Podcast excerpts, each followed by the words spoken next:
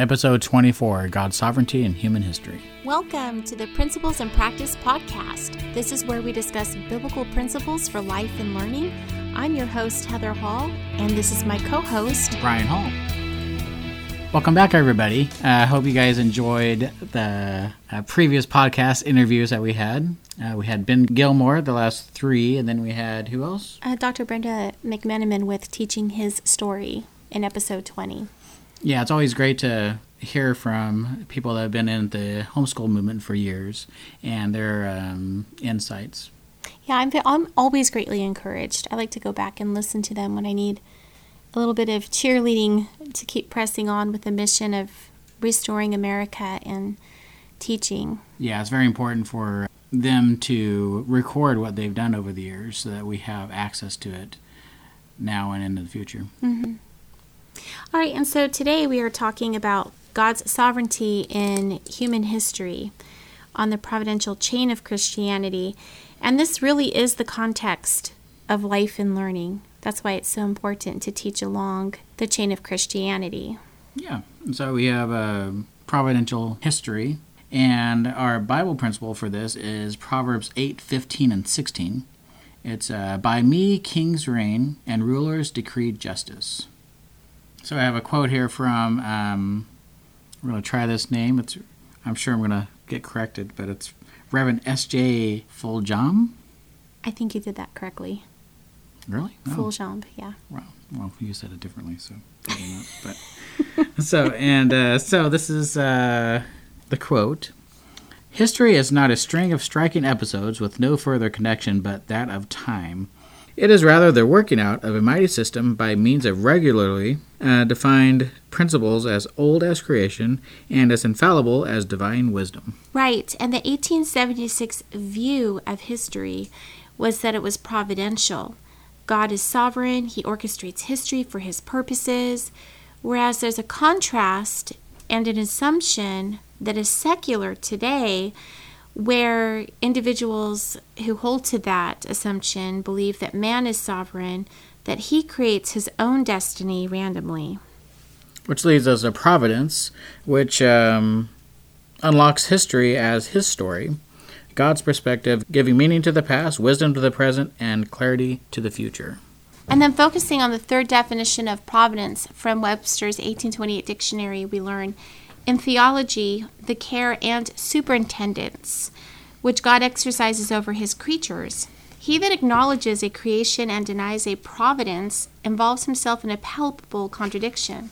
For the same power which caused a thing to exist is necessary to continue its existence. So then we have a quote from Thomas Jefferson. This is from his Notes on the State of Virginia in 1781. And he says, History, by apprising them of the past, will enable them to judge of the future. It will avail them of the experience of other times and other nations. It will qualify them as judges of the actions and designs of men. It will enable them to know ambition under every disguise it may assume, and knowing it, to defeat its views. Here's a good word study. There's a word avail that was used in the quote by Thomas Jefferson.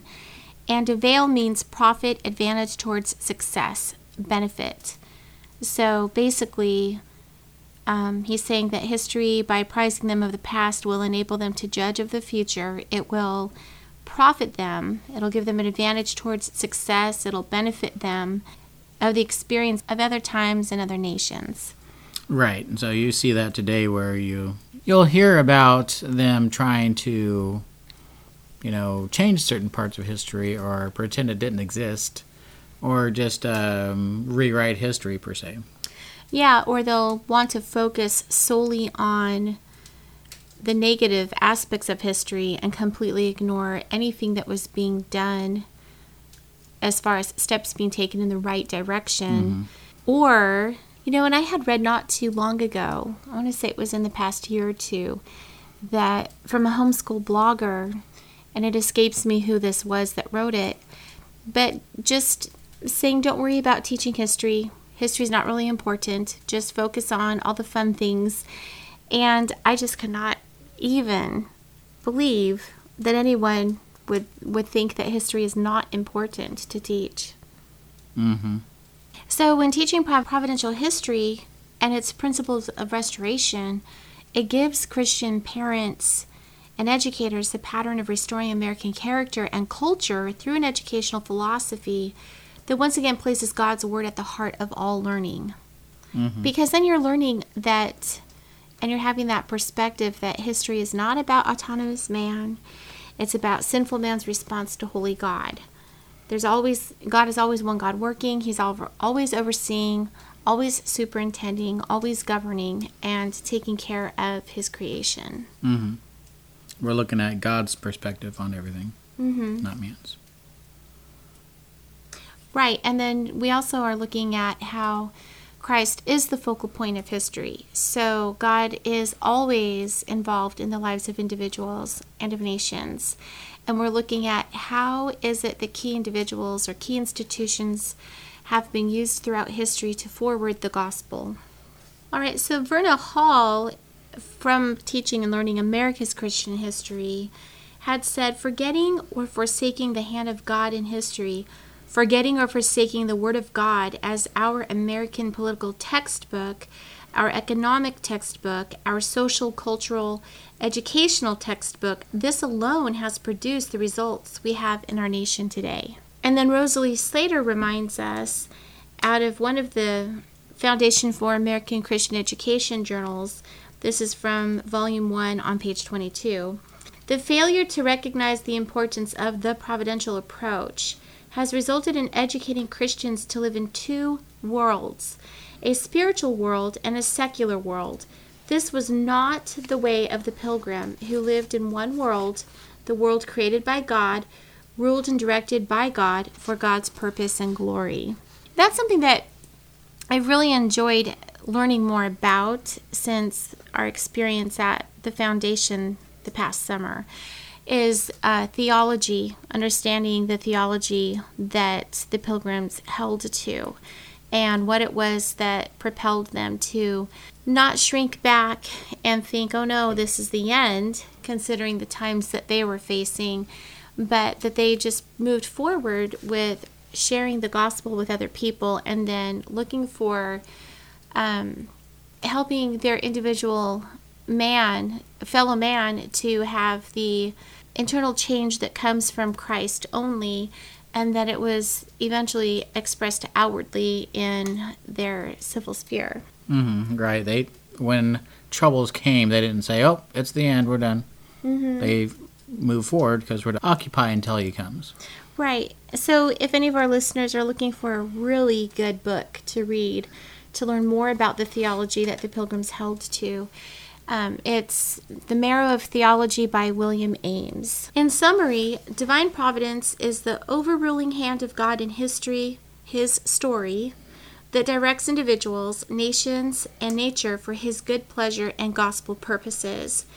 It presents the whole view of history from eternity's perspective and gives wisdom for life now and in the future. So here's another quote from Reverend A.J. Foljambe in 1876. The more thoroughly a nation deals with its history, the more decidedly will it recognize and own overruling providence therein, and the more religious a nation will become.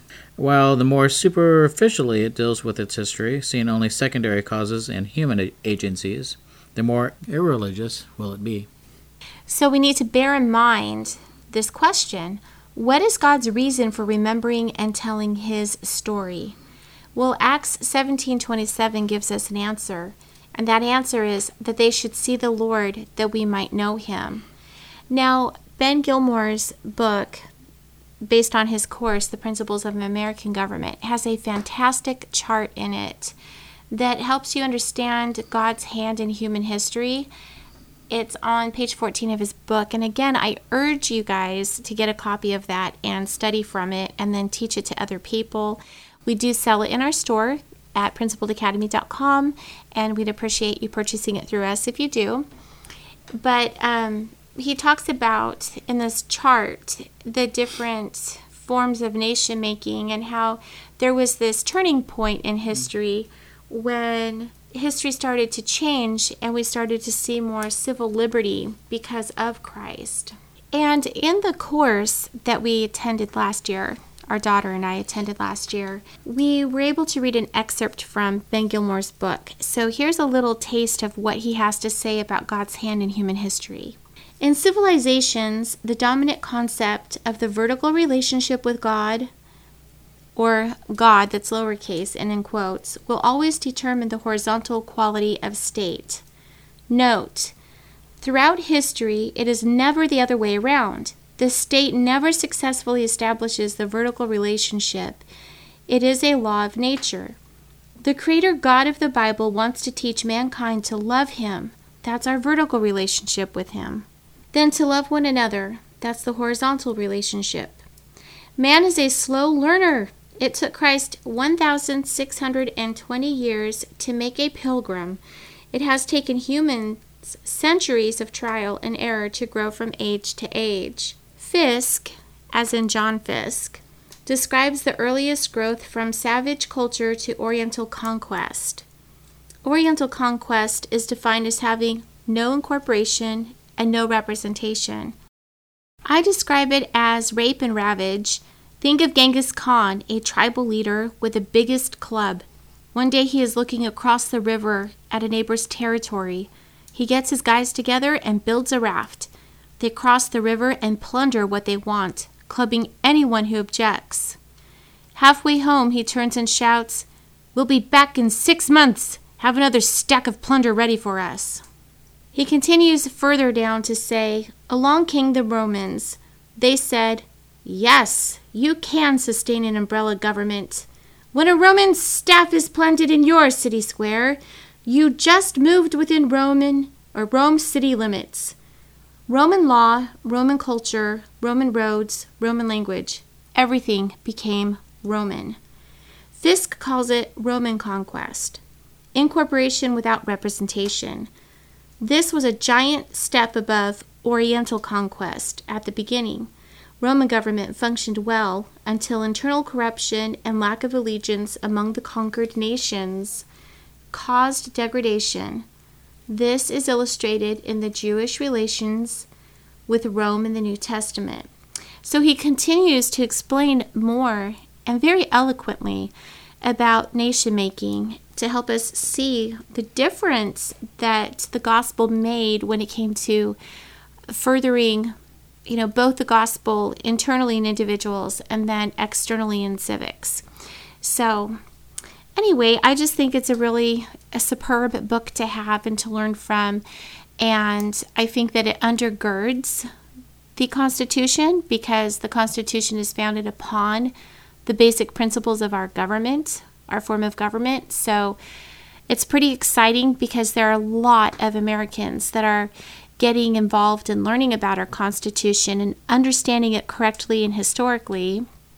And this would just be a very complimentary study to go along with that. All right, well, thank you so much for joining us. We look forward to talking with you again in our next podcast. You guys take care. As always, if you're looking for additional resources or support, you can visit our website at principledacademy.com, check out our shop and our blog, and you can also find us on Facebook at Christian Homeschooling with Bible Principles, also on Instagram under Principled Academy. Thanks so much for joining us. All right, well, this is Heather Hall. And this is Brian Hall. For Christ and His glory.